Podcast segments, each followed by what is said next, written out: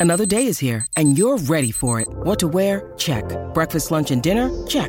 Planning for what's next and how to save for it? That's where Bank of America can help. For your financial to-dos, Bank of America has experts ready to help get you closer to your goals. Get started at one of our local financial centers or 24-7 in our mobile banking app. Find a location near you at bankofamerica.com slash talk to us. What would you like the power to do? Mobile banking requires downloading the app and is only available for select devices. Message and data rates may apply. Bank of America and a member FDIC. When you need mealtime inspiration, it's worth shopping Kroger, where you'll find over 30,000 mouthwatering choices that excite your inner foodie. And no matter what tasty choice you make, you'll enjoy our everyday low prices, plus extra ways to save, like digital coupons worth over $600 each week. You can also save up to $1 off per gallon at the pump with fuel points. More savings and more inspiring flavors make shopping Kroger worth it every time. Kroger, fresh for everyone. Fuel restrictions apply.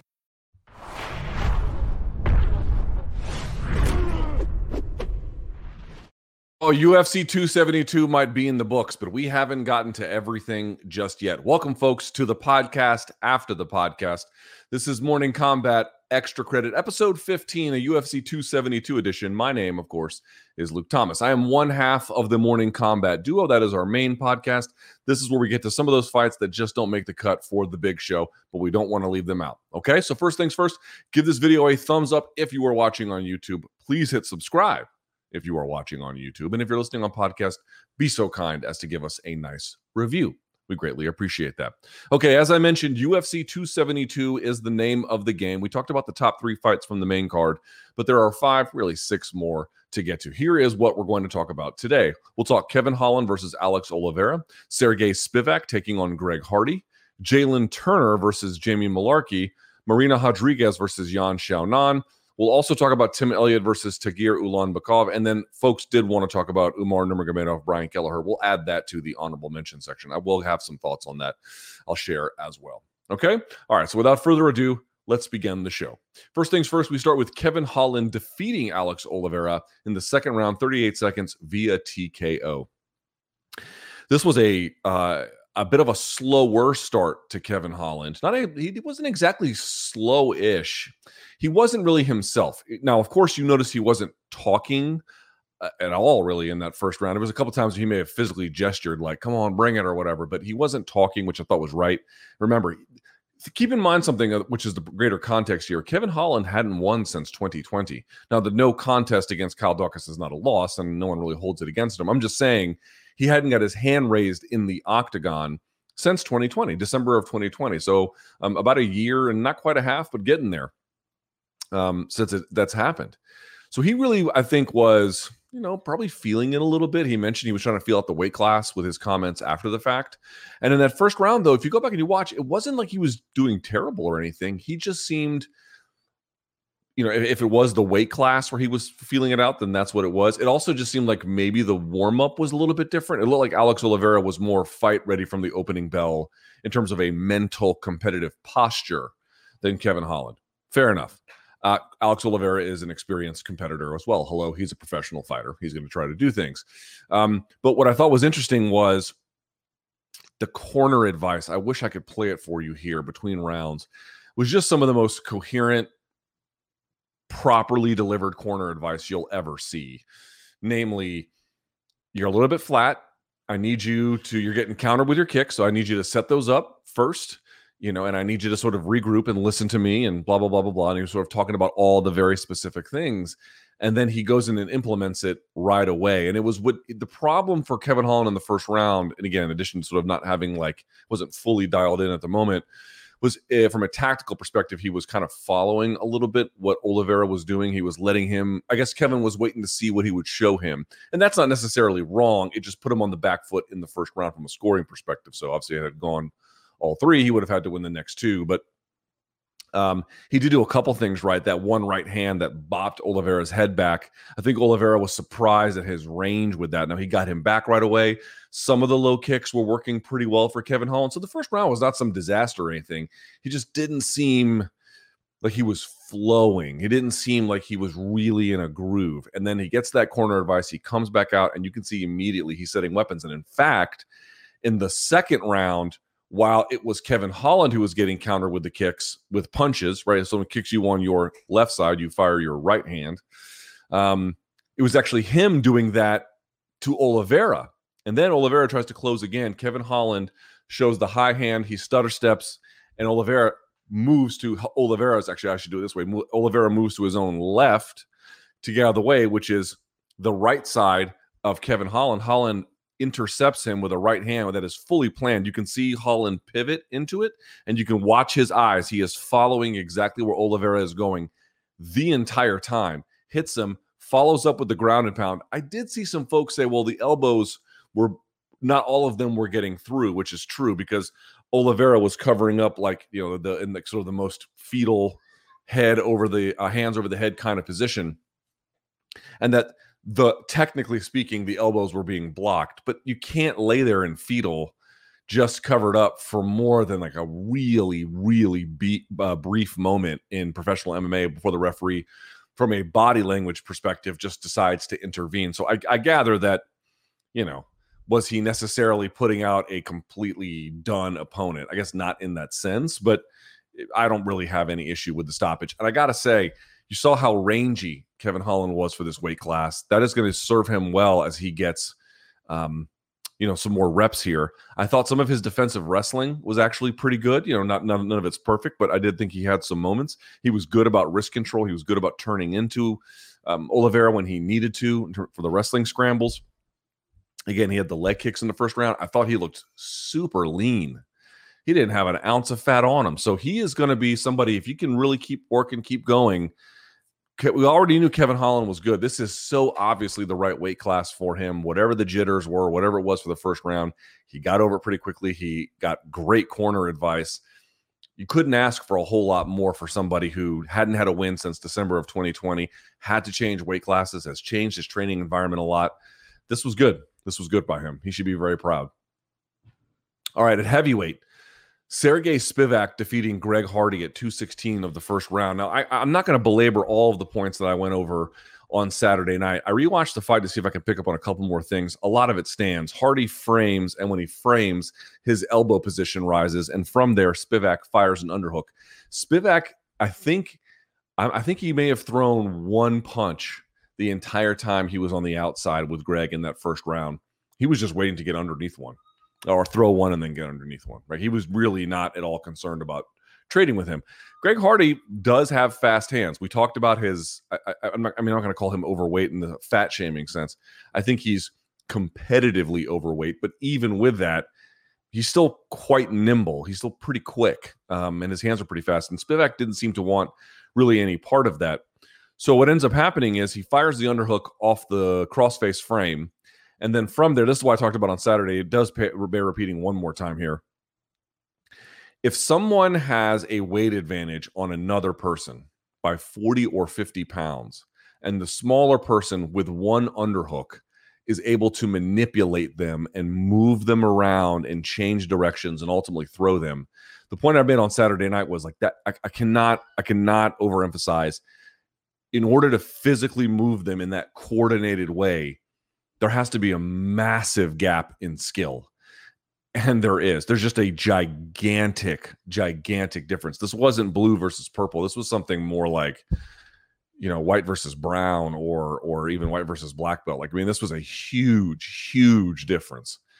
And um, so he throws him, nearly gets him with a head and arm triangle, at least threatens it, Hardy scoots to the fence, so he has to let it go and is getting his posture broken down. But really, Spivak can't do a whole lot with it, so he kind of lets it go, and Hardy's able to stand briefly before Spivak is able to pick him up and drop him, pick him up and drop him.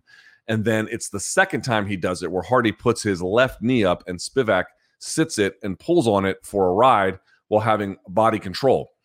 Do you remember how he put Greg Hardy back on the mat?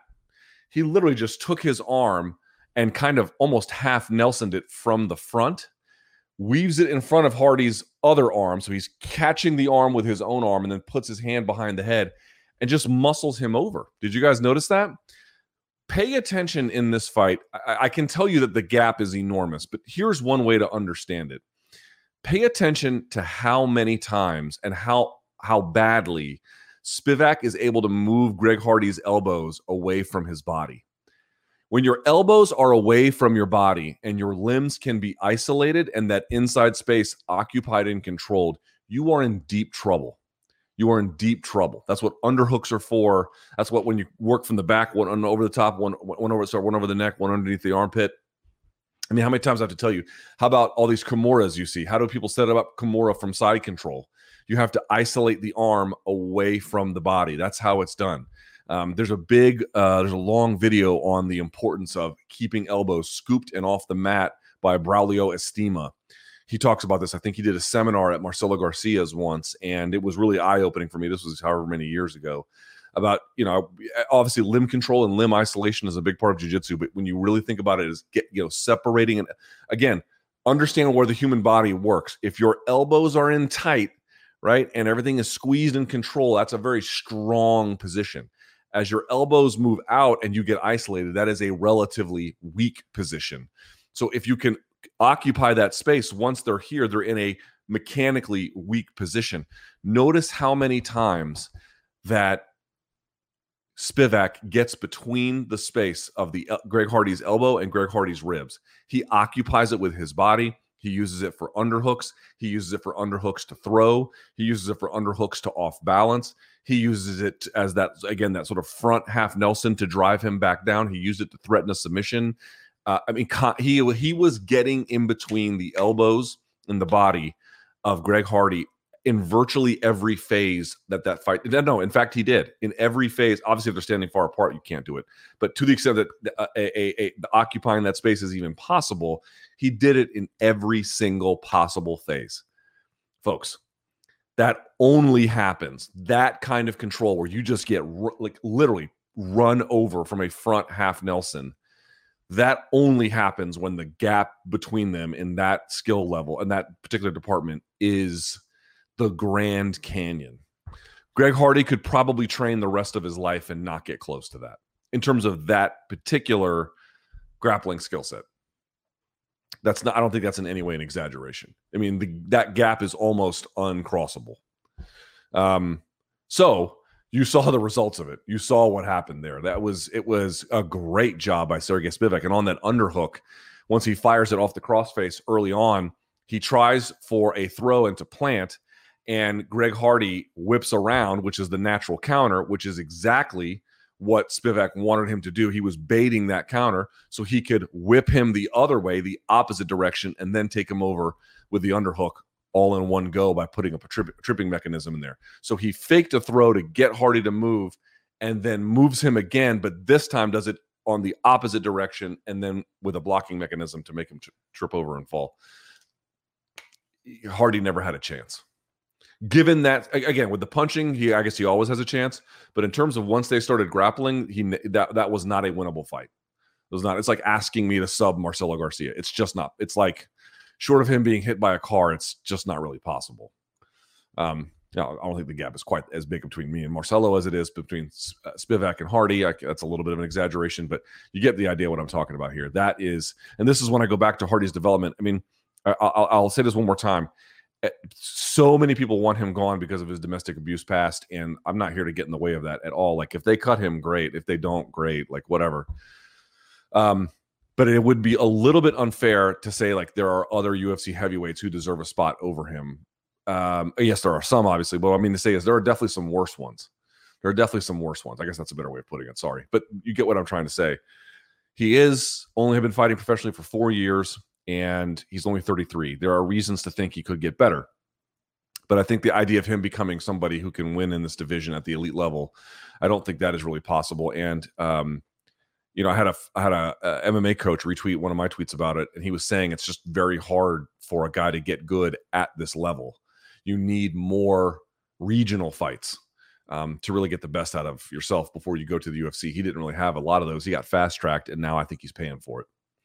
All right, we go to the those are two fights that are on the, the main card. Here are we are on the prelim card. Jalen Turner at lightweight taking on Jamie Mullarkey ends at 46 seconds of round number two. Now I did look at the numbers on this because in real time he looked fantastic, and I have nothing but nice things to say about uh, Jalen Turner. But it does again, no fighter is perfect. No no fight goes perfectly. Even Conor McGregor got hit in the face when he knocked out Jose Aldo, right? Like it, it wasn't a completely flawless performance in a technical sense. But here is the thing you should understand about Jalen Turner that I do think bears a little bit of examination. Okay, here is the good news strikes landed per minute, 6.51. Extremely high. Very, very, very, very high. And you saw that. He is so good about throwing long range, linear punches. You don't see, I mean, even his hooks are short, right? They don't come wide. It doesn't have like some of those uh, that Fedor sort of Russian hooking style where everything is coming out as wide as possible. Even those have like a real narrow bent on them. And he keeps people and his opponents at the end of his strikes. That's why that number is so high. He's accurate, he's active, and he makes good choices about which punches to throw. He makes adjustments. Like that number is not high by accident. My only real criticism, such as one can make one, would be that the strikes absorbed per minute, 4.34. That is high. That is also high. You tend to see this with a lot of very talented striker based younger guys where they'll have both of those numbers really high. A lot of times, over time, you'll see some of those numbers begin to more readily even out, where some of the strikes landed per minute will come down just a little bit, but the strikes absorbed per minute will come down significantly more. I think that would be something he, you know, listen, how he wants to get better and how he should get better is up to him and his coaches. I'm just going to say there were several times in this fight, Mullarkey landed a lot and not necessarily with great setup either. Jalen Turner, I think, is one of these guys where his offense is clearly dialed in. The defense is still a little bit behind. Again, we, we talk about this a lot with these younger guys. Where, who were we talking about recently? Ignacio Bahamondes. The offense is there. Just got to bring in some more defensive sensibilities. Jalen Turner is really in that same boat, dude. When he's dealing, he's dealing. Accurate, good use of range, 77 inch reach, and it feels like he uses it. I cannot tell you how many times in the older generations of MMA, how many times we saw long, tall, rangy guys not use it effectively to their advantage. He, I think, uses it often to his advantage. However, there were times where he would, um, you know, throw a punch, not necessarily set it up with a feint or some other kind of disguise. More Mullarkey would read it and then just kind of leap in and tag him. Those don't need to happen. You know what I mean? Like that does that. That's not like a cost of doing business the way he would prefer to do business. There are ways to tighten up what he's existingly doing, and again, that's up to him and his coaches. He doesn't have to change much. Just got to be a little bit more precise, a little bit more careful, a little bit more with um, thoughtful with the setups and that may dial back his offense just a tad. But I think that is a trade worth making if it substantially lowers the amount of damage he takes, both in terms of his long term potential. The kid is only 26 years old. And also in terms of just making sure he's around for the big fights that could be his if he keeps going in the right direction. This dude is dealing. I'm telling you, this dude is dealing. When he's offensively out there doing what he does best, it's very hard for these guys. Here's another thing he uses really well. We talk about Dan Hooker being sort of tall, not as tall, but he is kind of rangy. Um, has long limbs for the weight class, especially when he was at 145. He would he's good with those knees. Jalen Turner finished him off with the right hook, and it was super accurate.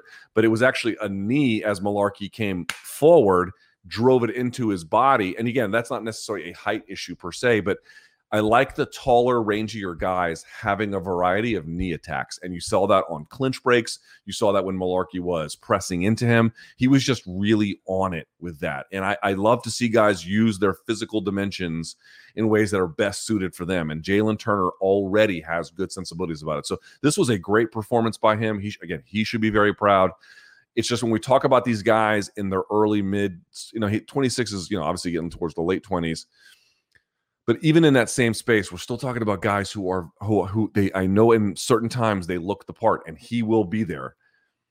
But I want to make sure everybody is careful for the Bahamondeses of the world, for the Turners of the world, for guys who are clearly bright, the brightest prospects we have in the UFC. That's who we're talking about. We're talking about the brightest prospects.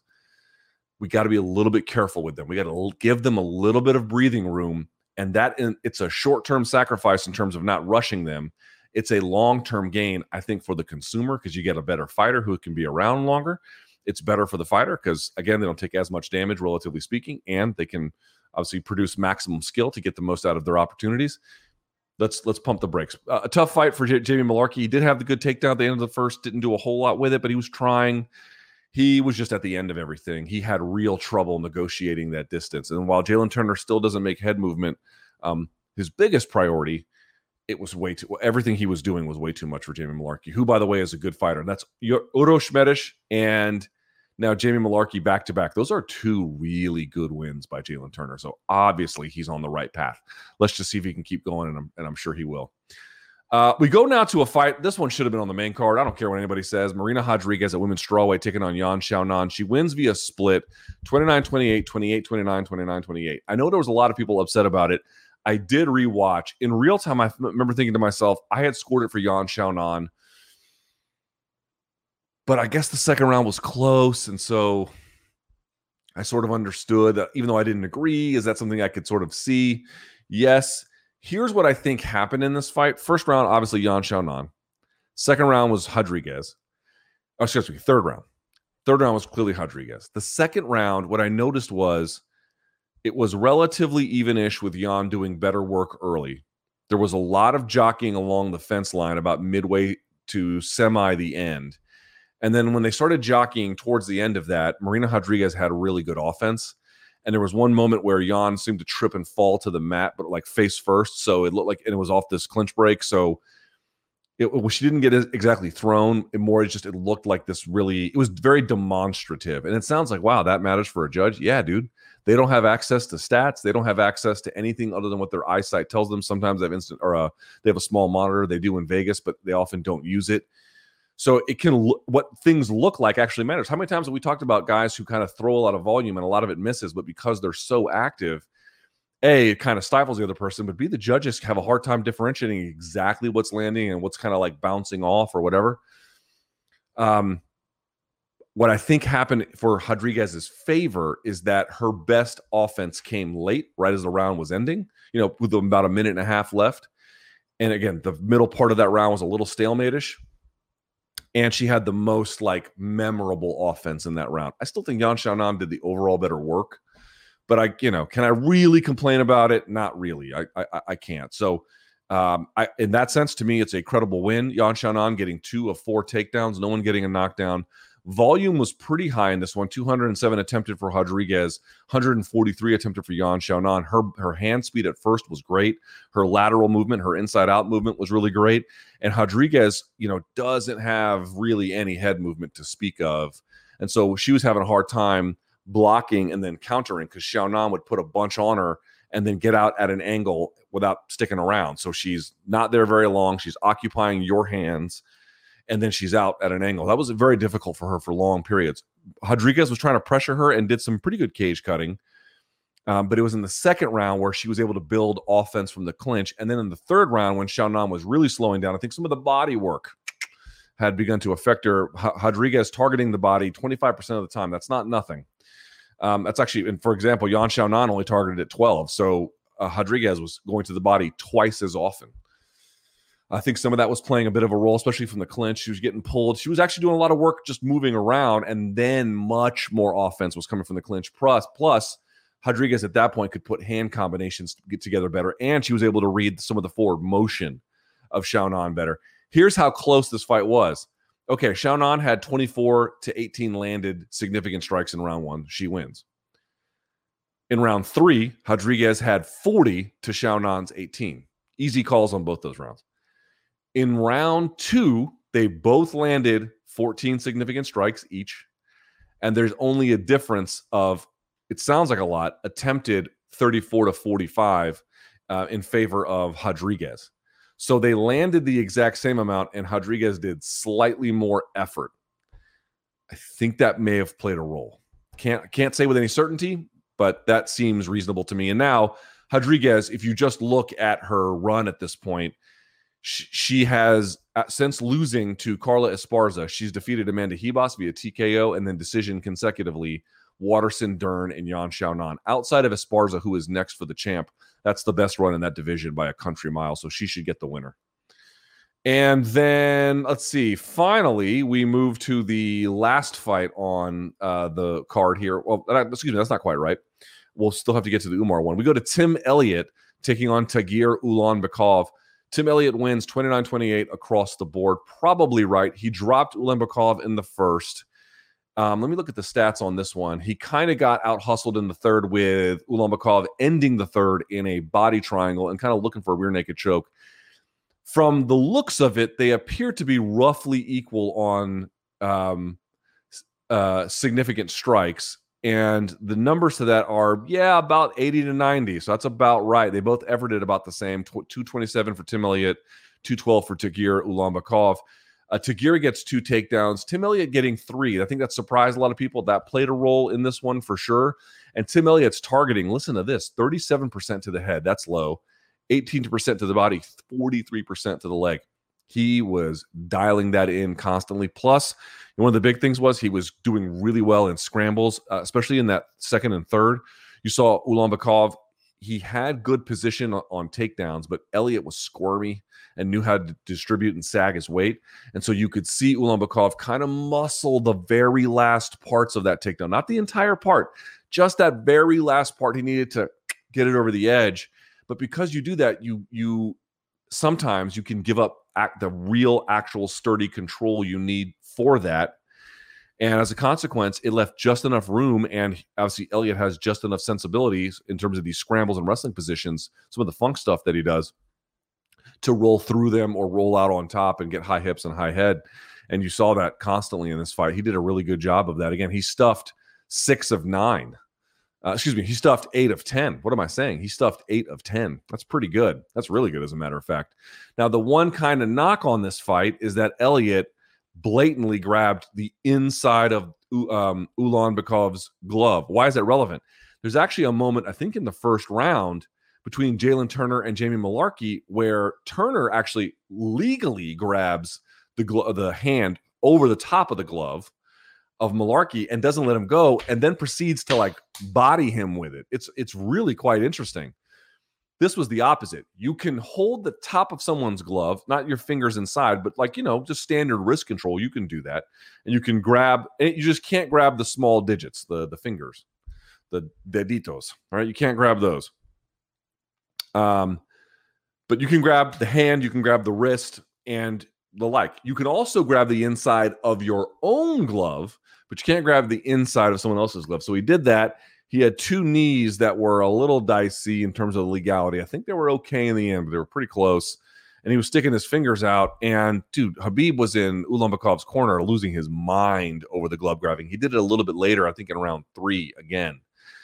Now, there's a question: were those intentional or not? I, I don't know. If you commit a lot of fouls, it's not as easy to give someone the benefit of the doubt. But at the same time, it's really hard to say. I I I can't. I'm not in someone's head. It's trying to discern motive from here seems like a very difficult exercise. So I won't weigh in on that. What I can say is, at least in theory, this fight or any other fight, you see how often a point is never taken. It is not irrational. I'm not saying Elliott did this, but somebody else might, and so it's worth considering. If you know the the the ref is unlikely to like, there should be some data like how often uh, does a uh, uh what are the tendencies of certain referees to call stoppages you know uh, take points away for finger pokes or whatever? If you have some kind of knowledge about that whether it's you know collected data or just a sort of a keen sense of things and you know that guy is your referee you can probably get away with again we've talked about this before what makes a law a law is the enforcement of it. If you don't enforce it what is the thing that actually makes it legal? Nothing so if they're not going to enforce the eye pokes, if they're not going to enforce glove grabs, why wouldn't you? Oh, well, that's not a way that anyone would want to win. I don't believe that actually. I believe there are probably a lot of guys who wouldn't mind necessarily winning that way. Now, you don't have to uh, uh, like that. You can hate that. You can love that. Again, we're not saying Elliott did or didn't do it. I have no clue whether he, um, or again, purposely did them or not. But in the future, you should think about the possibility that certain referees are soft handed when it comes to calls and then fighters who are clever might use that to their advantage. That seems not at all controversial, if you ask me. Especially if they just don't call shit, right? Like, why? Why wouldn't you? Why wouldn't you? And then, last but not least, we'll do the um, honorable mention here. Umar Nurmagomedov defeating Brian Kelleher, submission rear naked choke, three fifteen. This was a uh, okay. So this was like a weird performance for Brian Kelleher. You know, he was on the MMA beat. I, I I love Brian Kelleher. He's a great guy. I didn't understand his performance a little bit. I thought his takedown defense was phenomenal. He was quite ready for that. He was whizzing really well. He was getting his hips to face the mat. He was making sure he wasn't positionally overwhelmed too much along the fence line in open space. Like, dude, his he clearly had prepped that. But then when there was one moment where uh, Nurmagomedov was able to get double underhooks and press him up against the fence and then begin that whole Nurmagomedov process, um, Kelleher gives up back control. And I went and I looked again. I was like, how exactly did Umar Nurmagomedov lock up that choke, the bicep rear naked choke? How did he lock that up? He was looking to fight the hands, left hand over the top shoulder, right hand underneath the armpit. And I was waiting to see, like last week, we talked about Terrence McKinney having this awesome hand sequence where he was waiting for Fares Ziam to go two on one so he could grab the wrist. He was waiting for it. I was waiting to see what was the was there an elaborate hand fight here, and there really wasn't. In fact, Kelleher wasn't really hand fighting at all. He was kind of rubbing his nose. I wonder if it broke and distracted him. I I don't I don't know. Um, but he, he just kind of lets go, and Nurmagomedov just goes, oh, you know, like well, okay, you know, I'm left-handed, so I can't do it that way. But he just he just wraps it up. He just wraps it up like that, you know. And so, um, he gets the choke. I don't know what else to say about it. He that kick he landed over the top. They talked about it where he just flicks it at the end was amazing. But again, Kelleher didn't get beat up too bad. Um, he only landed one significant strike, which was not great. Uh, although Nurmagomedov only landed 18, so there was only 19 significant strikes landed between the two of them. Not a lot. And Nurmagomedov whiffed on four or five takedowns. That's good work. I mean, that's good work defensive wrestling wise from Kelleher something fell apart with the hand fighting at the end. I don't really know. I don't know if he got hit with something. I didn't see it, or again, I'm I'm going a bit off of memory here. And then the one time I reviewed it, and I I don't remember seeing something like that. But perhaps you did. If you did, leave a comment below to see what I missed. It's solid work for Nurmagomedov. He did everything that was expected of him. It was just Kelleher had super sturdy takedown defense, but then the hand fighting just it looked to me like I, it wasn't there. It just wasn't there. So credits to all the winners and the losers have a chance to for redemption next time, right? Certainly we hope. All right, thumbs up on the video. Uh, hit subscribe if you love stuff like this. There's plenty more coming.